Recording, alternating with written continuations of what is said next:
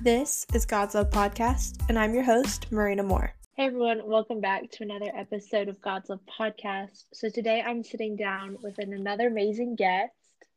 So introduce yourself and tell us a little bit about your testimony. Okay. Well, so my name is Pastor Seyi Eyitayo, and I'm the senior pastor of a local church in London, England, called My Identity in Christ Church. And also, I'm also a Christian dating coach, whereby I specialize in helping single Christians who are looking for the right person to marry. That's pretty much what I do in a nutshell. So, my testimony has been one of, uh, I would say, uh, an interesting journey, to be honest with you. Um, I came from a Christian family. Uh, my father's a Christian, my mother's a Christian, uh, and we were raised as a Christian. However, uh, growing up, I kind of deviated from the faith. Well, not necessarily from the faith, as it were. I still believed in God. Um, I still went to church. Obviously, I had no choice because I lived with my parents. but mm. um, I did not live the Christian life. I was still doing things non-Christians um, Christians should not do, like uh, clubbing and all the sort of things, and just you know living a wild lifestyle. Uh, because my thinking was basically, my father's a Christian, my mother's a Christian, so they can all be a Christian for us. Well, we're kids, we can do whatever we want to do, and that's how I lived my life for uh, between the ages of I think between the age of 14 to about the age of uh, I'll probably say 18, I think it was. I was just basically living life the way I saw fit.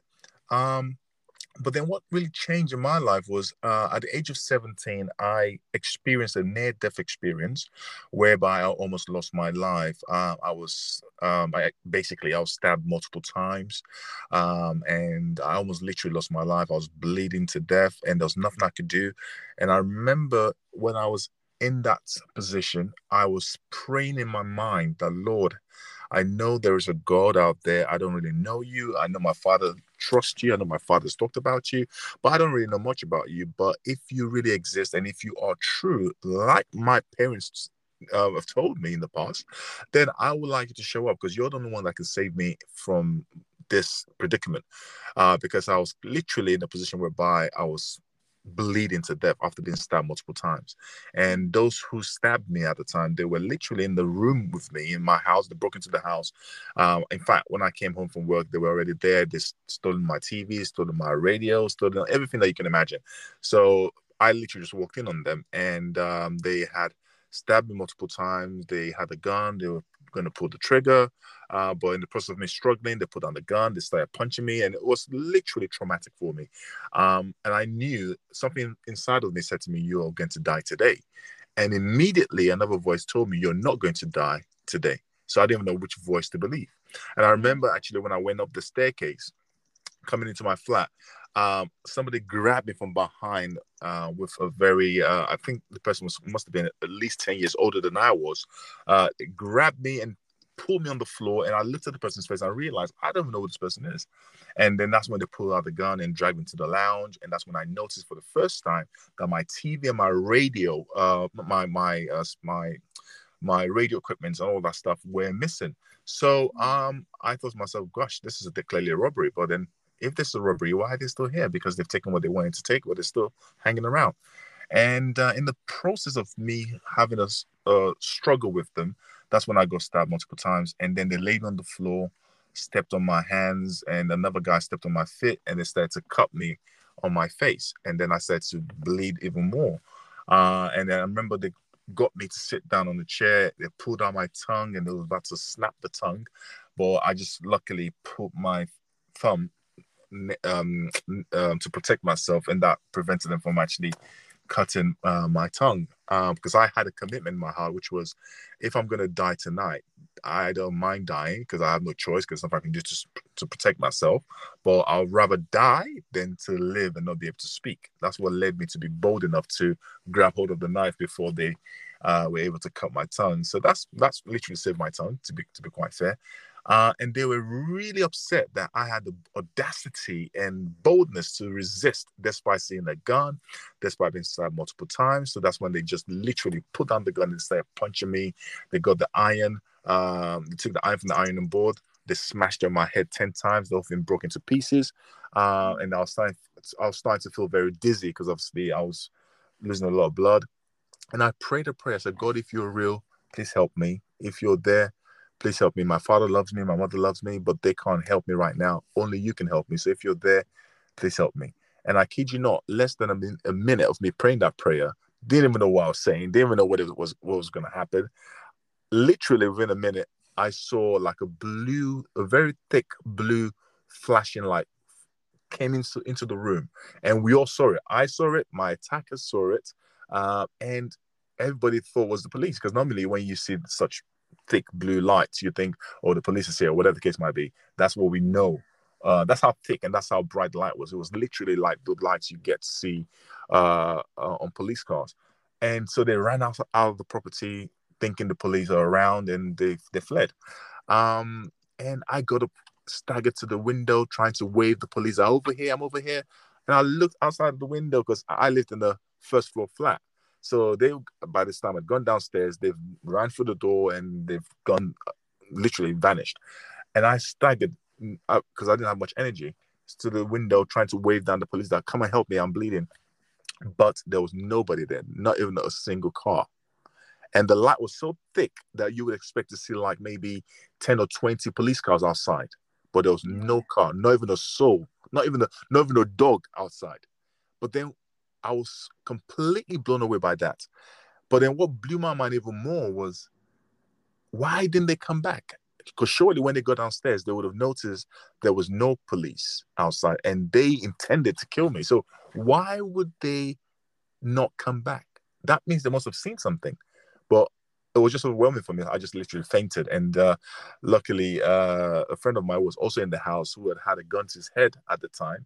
Uh, literally called the ambulance and they literally uh, rushed me to the hospital. And the doctor told me if I had been 10 minutes late on arrival, I would have died on the spot because I lost so much blood.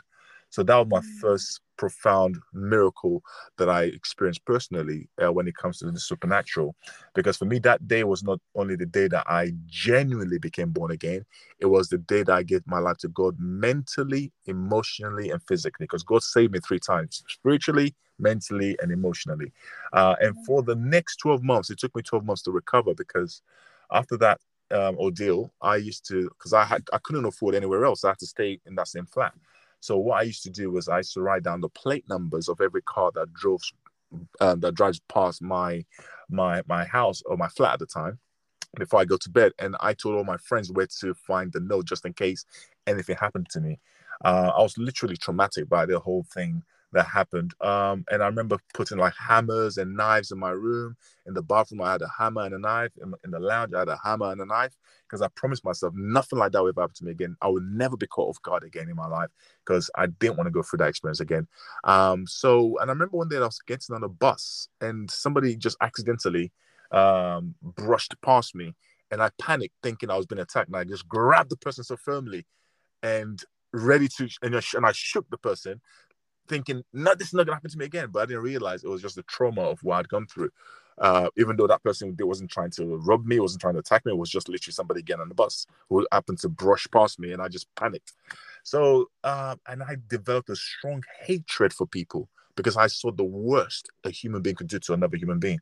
So I said to myself, human beings cannot be trusted. They are horrible people. I'm the only decent human being in the world, as far as I was concerned.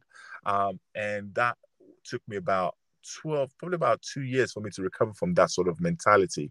And God did a work in me whereby it literally transformed me from being somebody who had developed a strong hatred for human being based on what I'd experienced to become somebody who now loves people passionately. And to think that I'm a pastor today, helping people preaching the gospel, uh, serving the Lord, loving on people. It's amazing because that's definitely not something that I did because I was good, not because I was smart, not because I worked things out. It was supernatural. So that's been my uh, short version of my conversion to Christianity, even though I came from a Christian family. I was a Christian by default of coming from a Christian family, but I was not really a Christian because I had the mental understanding of salvation, but I lacked the heartfelt transformation. And that's what that miracle that I experienced enabled me to have. Wow. Uh, that that just like gave me no words. Um, I'm like so sorry that you had to go through that. I know, I know, I know. That, but that's so crazy. Mm-hmm, mm-hmm, mm-hmm. that that that that's just the love of God. I mean, I think that's what I had to go through to really be the person I am today. I've seen the worst human beings can do, and I've seen the love of God. Not just heard about the love of God, I've felt the love of God, and I've seen the love of God. Because I didn't know God at the time. If I died, I would have gone straight to hell.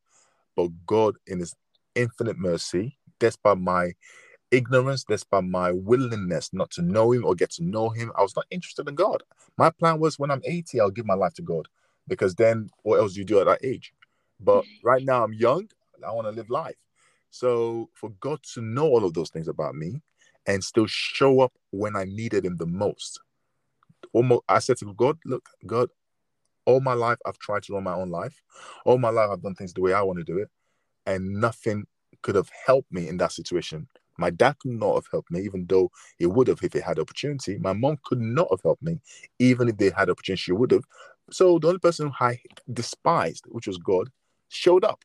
So I said, Lord, today I make a commitment to you. My life is yours. Do whatever you want with it. Yeah. And, he, and, and he took me up on that offer.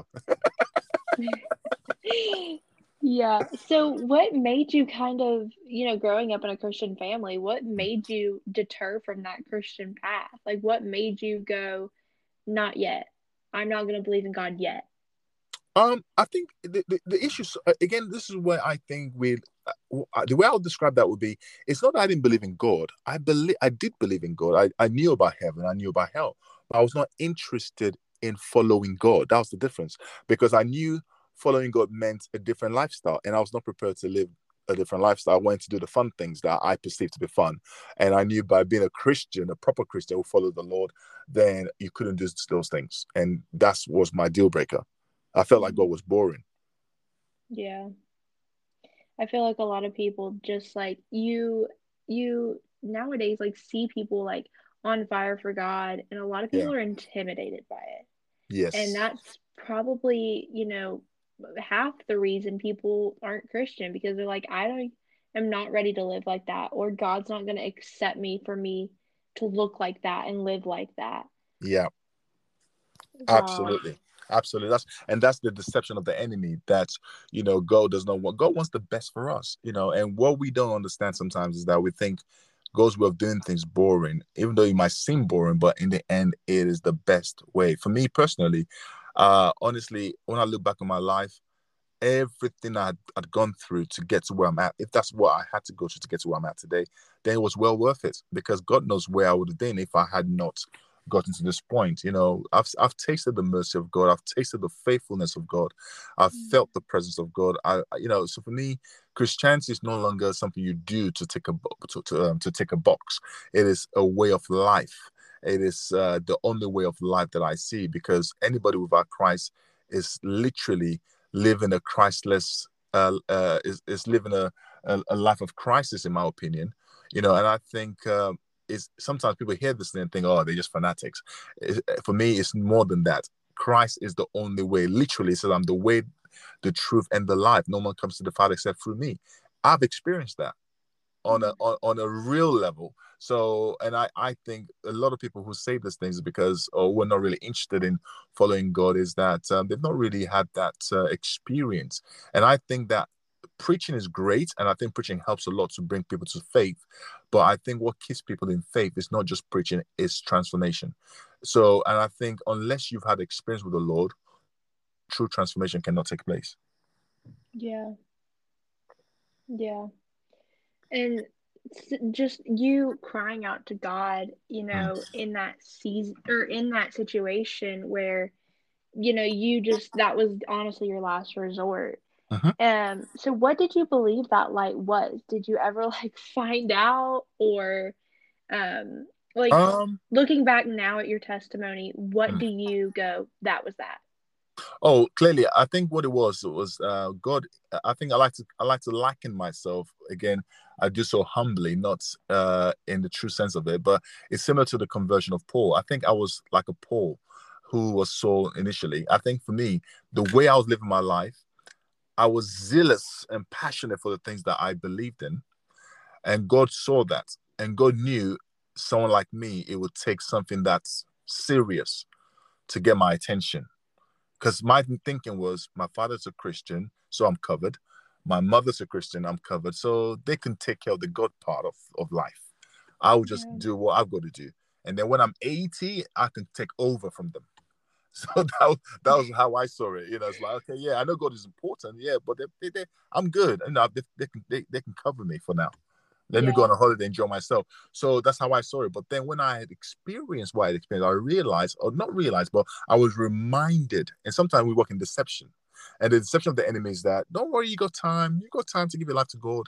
But one thing that experience reminded me of is this the old die, the young die, babies die, and your last breath on earth is your first breath in eternity. So the Mm. question is, where do you want to spend eternity? One thing I knew heaven is real, hell is real.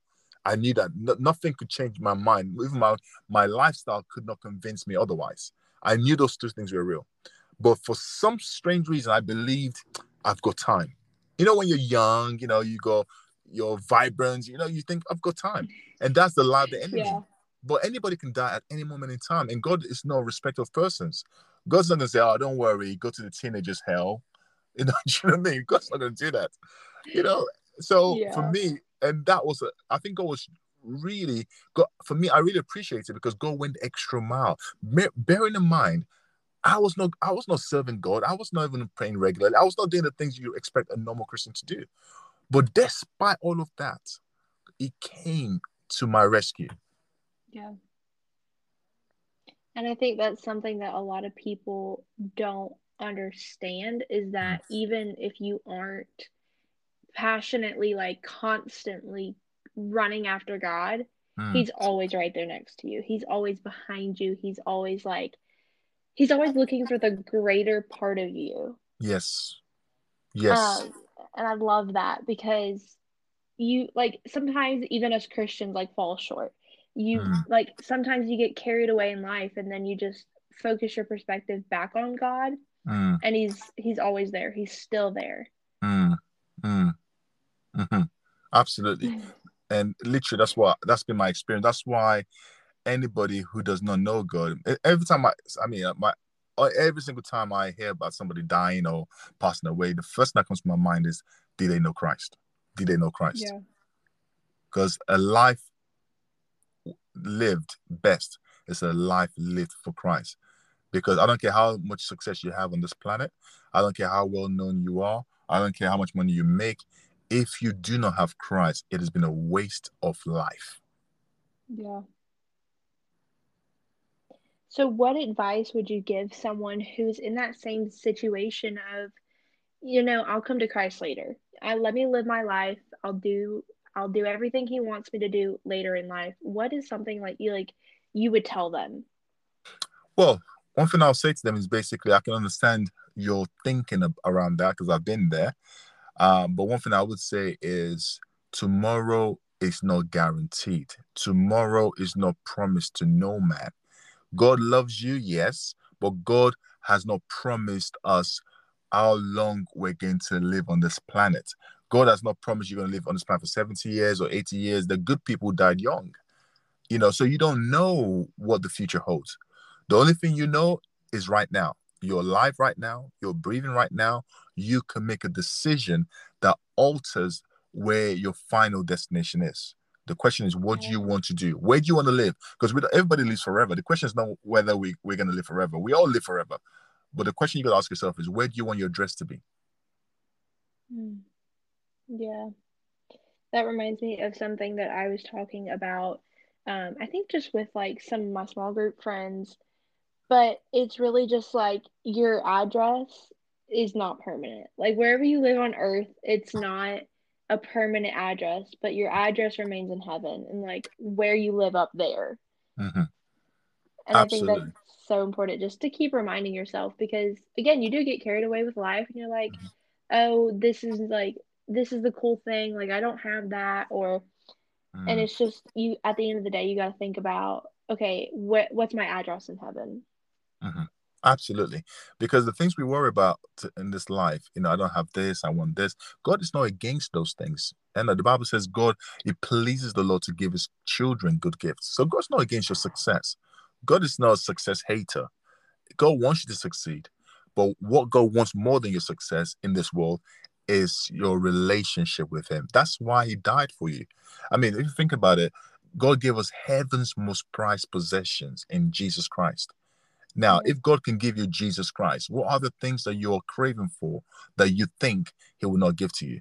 To believe that God can give you Jesus Christ, who is priceless, and not give you the job, the promotion, the money, the vacation, the husband, the wife, then that is literally an insult to Calvary. Yeah. Yeah. So, how did you go from speaking like or I'm sorry, how did you go from one minute you're like, I'm not gonna live if I can't talk and hating people to being this pastor of this church and endlessly loving people constantly? Well, for me, I think uh, the boldness just came inside of me when I realized what was about to take place. I just knew I had to do something. So I made a decision on the spot. If I'm going to live, then I'm going to be I'm going to live and make sure I can talk. And if I'm going to die, then I'm not going to die just sitting around um, like somebody who has been slaughtered. I'm going to make sure I fight because you know I'm not just going to lay down there and just die like that. So yeah. that was my thinking. Again, that was the worldly mindset. You know, uh, for me, something just something just gave. I just had. The, I, I can honestly, I think it's just God. Really, I just had a boldness in me that look, yes, I'm scared about what I'm experiencing right now, but I'm not gonna take this lying down. that's that's that's that was just one that was just it. I'm not gonna take this like I, I looked around the room and I and I chose one person. I said, look, there are three guys in the room. I chose one person. I said, look, this guy, you're the one with the gun.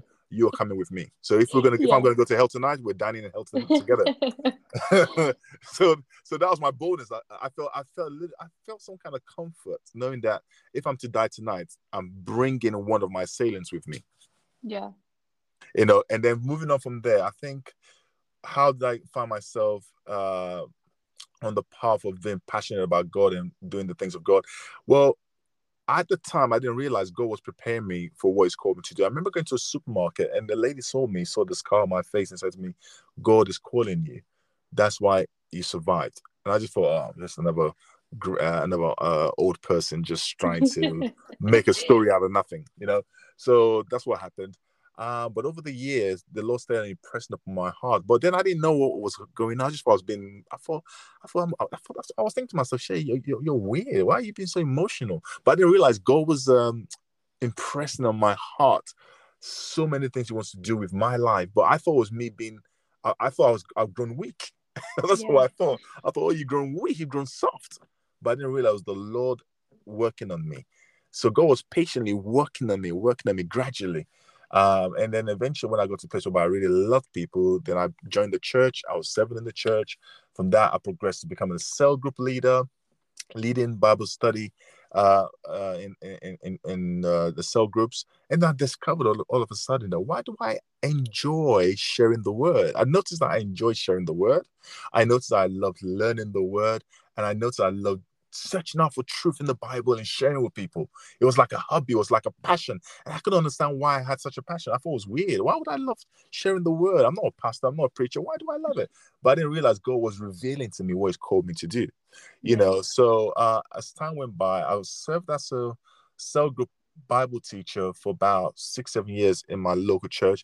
And then uh, one day I went to a seminar, and in that seminar, um, I met uh, a man of God who literally, we didn't even say hello to each other. It just literally came to me and said to me, the Lord spoke to him and told me that we're going to be working together. We're doing so many things together. I was like, whoa, really? Okay, I didn't get the memo, you know. And then, um, so what then happened was uh, we started to talk, and and uh, I visited his church, you know, and I and and all of a sudden, the passion to really serve God fully was just growing in me. And even before that, I had written a book uh, I had written a book called Who Am I? And it was about identity, finding your identity in Christ.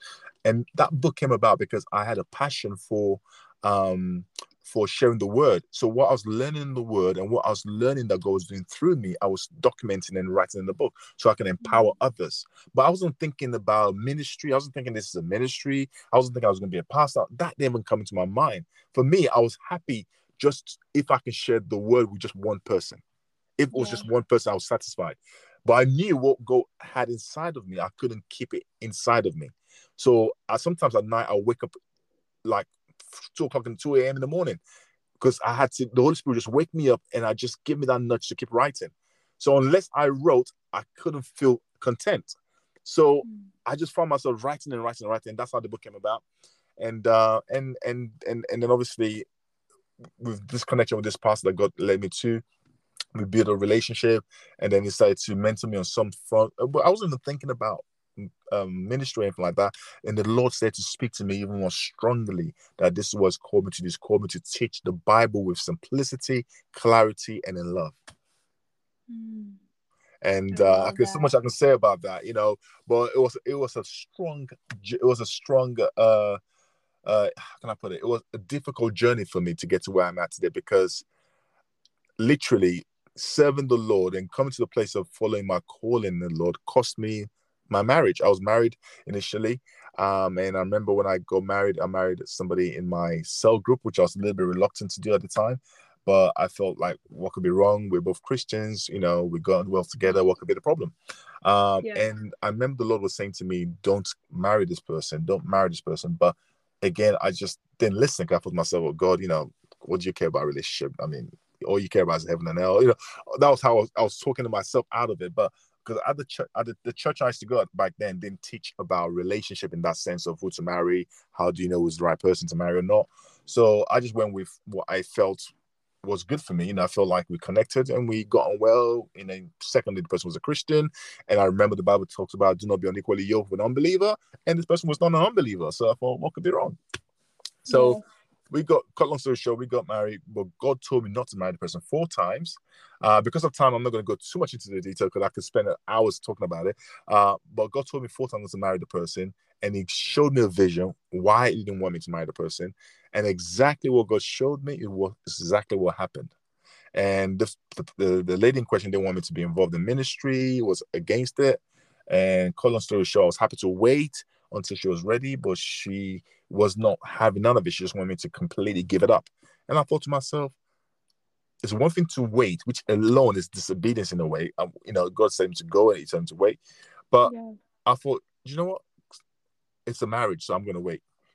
But then she made it very clear to me that she wants me to drop it completely. It cannot be on the table. It's not even an option. It's not something that we're going to come back to maybe a few years from now. I said, I'm happy mm. to wait until you're ready. I'm happy to wait two years. I'm happy to wait one year, six months until you're ready. Not good enough. What do you want me to do? Drop it. And then I knew I couldn't drop it because I knew that number one, God told me not to marry her. I didn't listen. I married her. And now I'm facing the consequence of my action. So I was not prepared to disobey God the second time because I've already experienced the consequence of my disobedience. So yeah. was, for me, it was not a matter of faith; it was practical. it was practical, you know. So yeah, uh, I was like, wow. And I remember when I stood at the altar, the Holy Spirit said to me, "You have blown it, son." And I heard it loud and clear, and it was like a fist went into my stomach and and was pulled back out again. That's how mm. I felt inside. And I said, God, what do I do now? I said, There's grace you know so i said fantastic there's grace so that means things are going to work out then. But i didn't realize what god meant by there's grace is that i might go through some storms and turbulence but he will still see me through it. So i was thinking yeah. god meant there was grace meaning the marriage will work. But i didn't realize god's grace is basically mean it could mean anything. When god says grace depending on your circumstance it can mean anything. It can mean it will see you through that difficulty even though you have to go through that difficulty. But i was thinking God's going to remove the difficulty and I won't have to go through the difficulty. That's why when I preach today, I tell people, look, sometimes we pray to God, God, give me a breakthrough, give me a breakthrough. And when God gives us the breakthrough, we're not happy because we expect the break, uh, we expect the breakthrough to be God eliminating the problem. Mm. But that's not always the case. The breakthrough that God gives us sometimes is going through the problem and coming out okay. Yeah. It's not necessarily God removing the problem. you know, I'll give an example. Jesus Christ said, God, if possible, move this cup from me. what did he do? God did not move the cup from him. He yeah. had to go to the cross. So sometimes our breakthrough means we have to go to the cross. And for me, that's what happened. I had to go through the cross. And I remember what one of my um, favorite preachers used to say. It said, uh, the cross is where your will and God's will cross. And literally, I can tell you that is the truth because. I had mm. to literally surrender my will to God.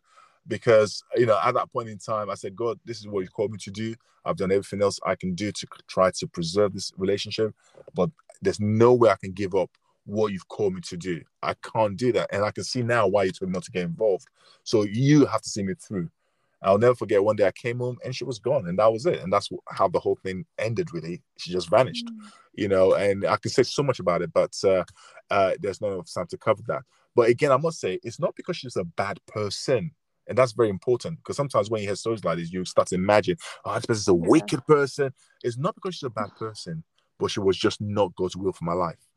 Mm. And when you marry somebody who's not God's will for your life, there are consequences for that. So that led me to de- developing myself in that area. I studied extensively in that area. I interviewed, I interviewed people who've been married successfully, who are believers, and you know, trying to find out what worked for them. How do you know you, your husband was the one? How do you know your wife was the one? I went to Bible school. I did so much extensive study, and God started to pour into me and started to reveal certain things to me and started to give me revelation upon revelation. And I started to study. The more I God revealed to me, the more I studied. The more He revealed to me, the more I studied. And I've made God a promise. I said, God, if I can get it right the second time, I will devote my life to helping other people not to make the same mistake that I made. Mm. And that's how I became a Christian dating coach. Because wow, I did because so... I did get it right the second time. so yeah. you are currently married to the right one. Yes, to the right one, yes. Yay. Um, yeah, so why is it important for you to share or to help other Christians, you know, find the perfect relationship? Because the reason why it's so important to me is this everything rises and falls based on relationship. And if the devil cannot stop you from getting saved, he will use salvation to stop you. Why is it important for you to help Christians in their relationships? Yeah, so for me, the important thing is because I believe that everything rises and falls uh, based on relationship. And the Bible says, can two work together unless they are agreed? So if a Christian is not in the right relationship with somebody else who's also a Christian, then guess what? You've got the wrong foundation to begin with. Second of all, if a Christian ends up marrying somebody who's a non Christian, then what you've done right there is you made the devil your in law, which is not a good thing. So mm. for me personally, I think it's important that Christians marry the right person because the Bible makes it very clear what foundation can a man lay except that which has already been laid, which is Christ Jesus. And the danger is this if you marry somebody who's not a Christian, then you don't have the same foundation. And how can you both build upon a foundation that is not equal? Mm. Um, and also, in addition to that, one of the things I discovered in my life experience, based on some of the things I've shared with you concerning my failed relationship, is that you can be married or you can be with somebody who's a born again Christian and you can still be unequally yoked. So it's not good enough that the person's a born again Christian. It's not good enough that they preach the gospel. It's not good enough that the person performs signs and wonders. What matters is, is this the will of God for me? Mm. Because God has a plan for that good Christian you're looking at or you're thinking about. God has a plan for you as well. And your plan and God's plan for both of you might not be together. So the where God is taking you might not be where God is taking them. So sometimes we make decisions based on what we can see. Oh, he's a Christian. Oh, she's a Christian. Oh, she prays. Oh, he prays. He loves the Lord. She loves the Lord. Then what could be wrong? No. That is moving based on what you see. Man shall not live by bread alone, but by every word that proceeds from the mouth of the living God, the Bible says. So we need to still, despite what we see, despite what we think we know, we need to go back to the Father and say, Father, I'm interested in this guy. Father, I'm interested in this woman. But is this woman who's godly? Is this man who I think is godly the will of God for my life? And God will mm-hmm. let you know. Because you can be unequally yoked with a born again Christian. And what does that look like? So, for example, one thing we must literally make clear right now is that if you're both Christians, you know you're on your way to heaven. So that's fine. When you die, you go to heaven. No problem. We're not arguing about that. But whilst you're waiting to get to heaven, that person who's not meant to be your husband or wife, even though they're saved, can make a lousy spouse. So do you want to torment yourself whilst you're on this planet? Just because you know you're going to go to heaven. And guess what? When you're in heaven, you're not even thinking about them. because there's no marriage in heaven. So why get married to somebody over here who's going to go to heaven with like just like you're going to go to heaven, but they'll make your life mm. miserable, on earth? It makes no sense. Yeah, I you think enjoy your time here on earth. Absolutely, abundant life, right? Christ yes. gives us an abundant life, both here and after. So why limit your life by saying, okay, but they're saved? Yeah, they're saved, but they don't have the qualities to make a good husband or wife whilst on planet Earth. Yes, they're going to heaven. Thank God for that. We, we thank God. But you need somebody who you can thank God for whilst you're here as well. so, so, so this is the thing, and I find that a lot of Christians fall into this trap eh, because they're so worried about meeting the right person. They're in the church family, and they look around. Oh, there's only this is the only godly guy in the, in the house. Oh, this is the only godly woman in the house. So my options are limited. But that's not true. And one of the things in my in my job as a, a Christian dating coach that I find people come uh, that I come against time and time again when I speak to and counsel uh, single Christians is the question of uh, but then what do we do as a lady, for example, uh, when there's not enough men in the church? You know, you're you're you're learning to be godly, you're doing all the godly things you're taught to do, but there's not enough men in the church. How am I supposed to get married? But one thing I like to do, I like to remind them all the time when when, it, when this question comes up is this: there might not be enough men in the church, godly men in the church for you ladies. Absolutely, I totally get that, and you're right. We have more women in the church today than we do men. However, there are more than enough godly men or women in the kingdom. We need to move away from a church mindset to a kingdom mindset. We serve a God who reigns. We serve a God who has a kingdom. The kingdom of God is not a kingdom of democracy, it's a kingdom where God reigns sovereign. So God does not take a vote. Should I give her a husband or him a wife? Let's take a vote. No.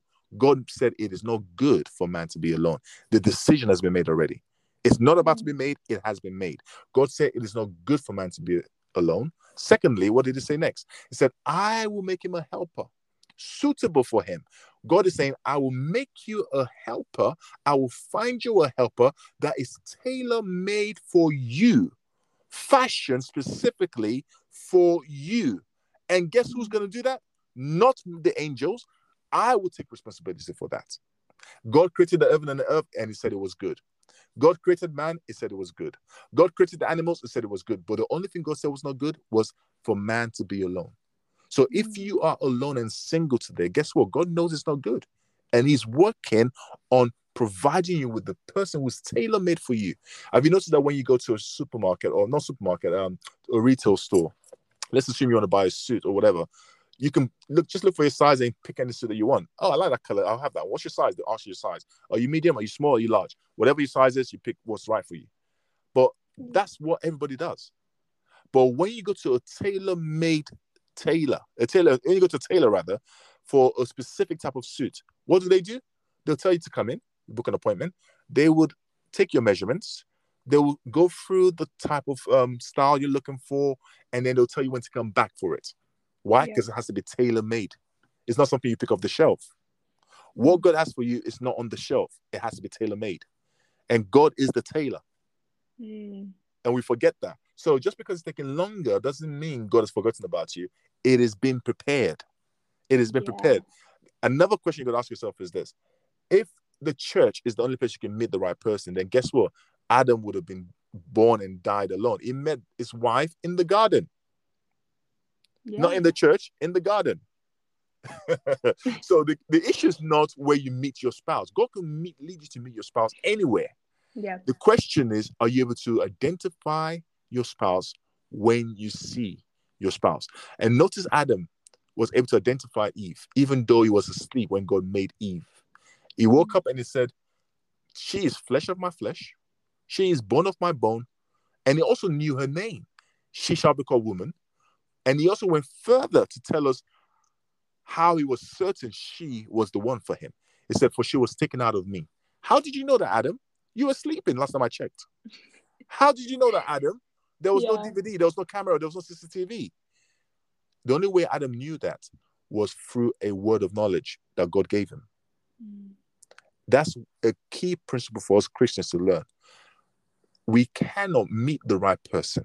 We cannot find the right person. And we definitely cannot identify the right person if we are void of intimacy with the Father. Because in Mhm. intimacy with the Father, that's where the revelation comes from. And revelation is nothing but progressive theology. And revelation is birthed at the place of intimacy. No intimacy, no revelation. Yeah. Wow, that was good.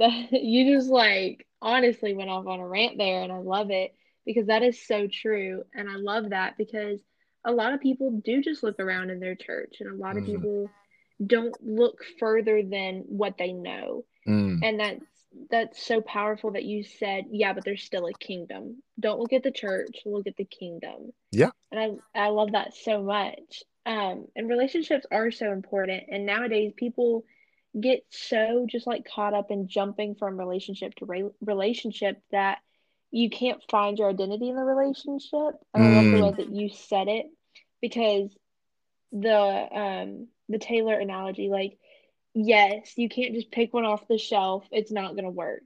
You Mhm. have to get it custom made for you. mm. And I love that. So how do you continue to grow your relationship and with the Lord and just keep it tailored to you? Fantastic.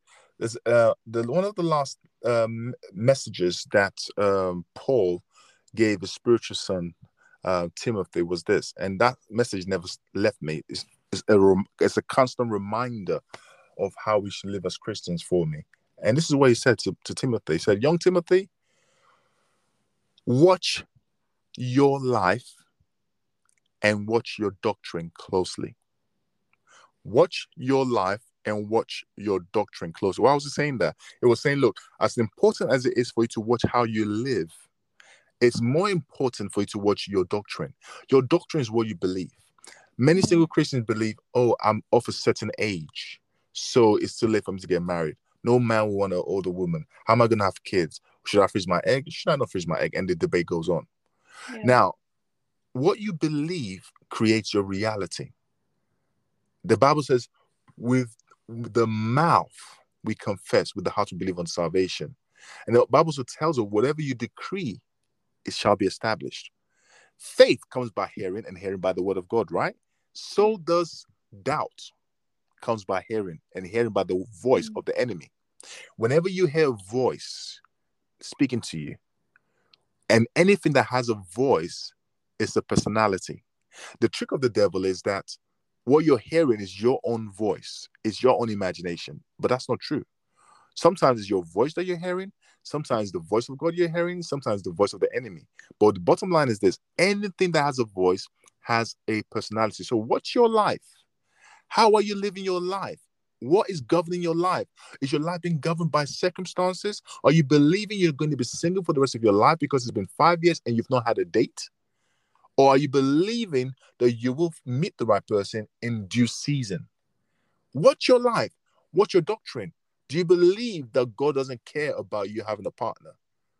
Because to believe that would not be scriptural, because God said it's not good for man to be alone. What's your Yeah. doctrine? Oh, because your friend whom you went to high school together with got married before you, even though you're prettier or you're more handsome than that person. Mm. What's your doctrine? The prettiness of that person, how handsome that person is, does not uh, does not dictate that whether you're going to get married before them or they're going to get married before you. And secondly, you both have different plans. God has different plans for your lives. Thirdly, you don't know why that person got married to that person. You don't know what governed that decision. Yeah. You need to rely on what God is saying to you. You can't speak for anybody else. People get married for different reasons. And marriage, getting married is not the hardest part. Anybody can get married. It's not hard. Staying married is where the challenge is. Yeah. So, what you- uh, what I would say is watch your life, watch your doctrine. Because when you start to watch your life, then guess what? You can catch yourself when you're about to go astray and pull yourself back for the help of the Holy Spirit. If you watch your doctrine, you can be reminded of the promises of God and remember that they are always yes and amen, even though you're not seeing the reality of it right now. Faith is not faith if you are believing it because you can see it already in the tangible form. That is fact. Mm. So you got to watch yourself. Am I believing God or am I believing facts? And the facts will tell you it's been five years. Facts will tell you that I'm getting I'm getting older. Facts will tell you my friends are getting married. Facts will tell you that I've been I've met the wrong kind of people. But fact does not change the promises of God concerning you. Fact does not invalidate the word of God. Fact does not validate the word of God. The word of God remain true forever and forever. Amen. Mm. So yeah. that's what I do with my life. The Bible says in the book of John, chapter 10, verse 35, the word of God cannot be broken. So I remind myself daily the word of God cannot be broken. Everything the Lord has for me cannot be broken. So yeah. I every day I wake up, I thank God for all of the things that He has done for me, the things I'm hoping for, the things I'm believing for, and the things that I don't yet have. Because that's what God tells us to do in the book of First Thess- in First Thessalonians chapter 5, verse 16 to 18. You want to know what God's will is? Rejoice in all things, for this is the will of God. So the moment we stop rejoicing in all things, in the good and the bad, we've stepped outside of God's will. And I never want to be outside of God's will. I've been there before, yeah. and it's trust me, it is painful. I never want to be outside of God's will. Everything I do in my life, in relationship, business, everything I do, I'm always asking the Lord. I'm always checking with myself. God, am I in your will? Because mm-hmm. if you're not in God's will, you make yourself vulnerable to the devil. That's why the Bible says the enemy roams around seeking whom to devour, meaning there are people he cannot devour. And I want yeah. to be part of the group of people that he cannot devour. Mm-hmm. Classic example Job. The enemy was roaming upon the earth, but he could not devour Job. Why? Because Job was protected. Until God said, Let me remove the protection. That's when the devil was able to touch Job. Yeah. So there's some people that the devil cannot touch, even though he's roaming around. Doesn't mean doesn't notice them. He, of course he sees them, but he can't touch them. Mm. The Bible tells us that when the edge is broken, that's when the serpent will bite. And we see an example of that in the garden. People blame Eve all the time for the fall of man. I don't blame Eve, I blame Adam. The Bible says God told Adam, Don't eat of that fruit. Adam went home to tell his wife, Don't eat of that fruit. Second-hand information. She received second-hand information from Adam. She didn't get it directly from God. The yeah. devil didn't go to Adam, who received first-hand information from God. He went to Eve, who received second-hand information from God. And then when Eve ate the apple, notice what happened. The word of God had not been broken. Sin did not come into the world when Eve ate the, apple, ate, ate the fruit, rather. But the moment Adam ate the fruit, that's when sin came into the world. Why? Because he was the one that was given the mandate, the instruction, and he was one God delegated the authority to look after the home, to protect the home, to be a husband. And the word husband means fence, a protector, not just a provider, a protector. And if the protector steps outside of his position of protection, guess what? The enemy can bite. And that's exactly what happened. Mm, yeah. Wow, I love that. Thank you so much for sitting down with me today. Um, but before we do end, is there anything else that you would like to share and like tell us about or Right. One thing I would say is trust God. God is faithful. I've seen in my life, I've seen the life of other people. I know sometimes it can be frustrating, and I'm not going to sit and tell you that this is when God's going to answer your prayer concerning whatever it is you believe in God for, whether it's a husband or wife, whatever the case might be. Yeah. One thing I know is God is faithful. The Bible says heaven and earth will pass away, but his word will never pass away. So, what you need to do when you want to deal with God, and by that I mean this a lot of people say, I'm waiting on God, but are you really waiting on God? When you will go to God for something, my best advice to you is this number one, surrender completely to God's decisions. Don't go to God, God, I want a husband, but he must be this. God, I want yeah. a wife, but she must be this. Then guess what? You are going to God dictating what you want. That's not asking God for something. You're dictating to God, and God does not receive dictatorships you cannot dictate to God. You can ask God for what you want, but don't dictate to Him. Yeah. Tell God, God, I would like to have a husband who's like this. This that's fine, but don't demand it must be like this. That's not surrender. You never see a, a slave go to a master and say, "This is what I want to have for dinner." It doesn't work that way. Yeah. The, any slave responding to a master is yes, Lord, yes, Lord, yes, Lord, yes, Lord. So if God is your Lord, you must treat him as such because he wants to be Lord over every area of your life or Lord over none. He does not want to be just Sunday Lord, Monday Lord, Tuesday. He wants to be Lord from Sunday to Friday, every day of your life. But here's the question you got to ask yourself Am I truly surrendered to the Lord concerning what I want the Lord to do for me? Before I met my wife, I came to a place where I totally surrendered it to the Lord. And I met my wife three months later. So God can give you what you want, but you must go with an attitude of surrender. The Bible says anybody who comes to God must first believe that God is, and He is a rewarder of those who diligently seek Him. Diligently seek. That's the key word, diligent. Many people are seeking God, but they're not diligently seeking God. Don't be surprised if there's no rewards if you're just seeking God, but you're not diligently seeking Him.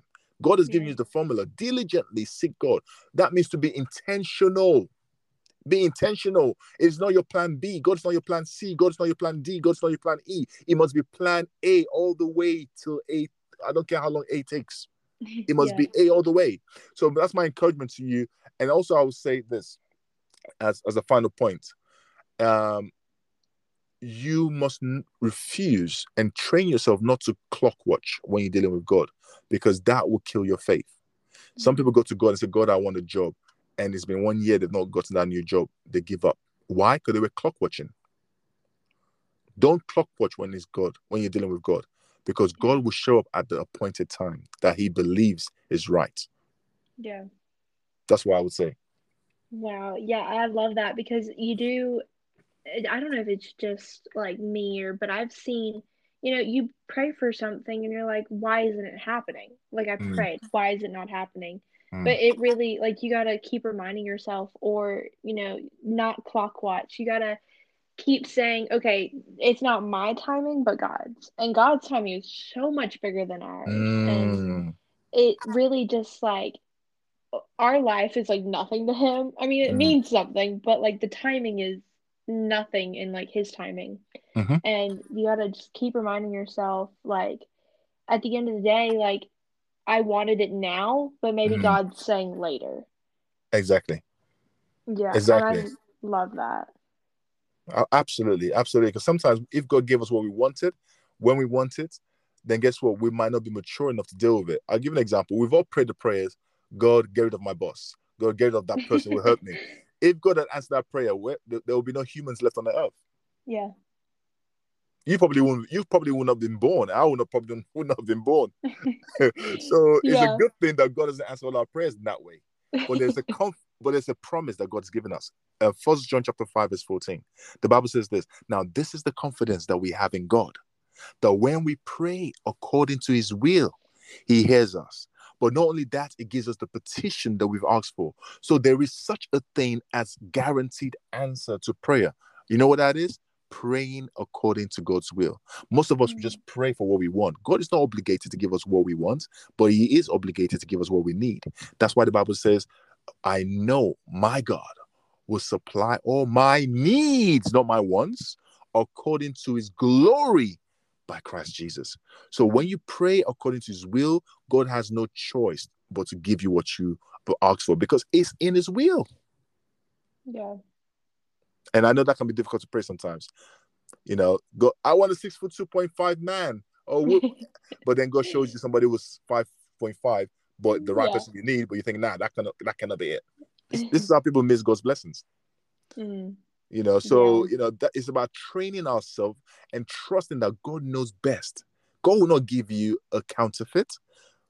You might think what you need is a six foot two man, but God knows actually what is good for you is a five point five man. Yeah. Even if it might not make sense to you, but in the end, it will make sense to you. Yeah.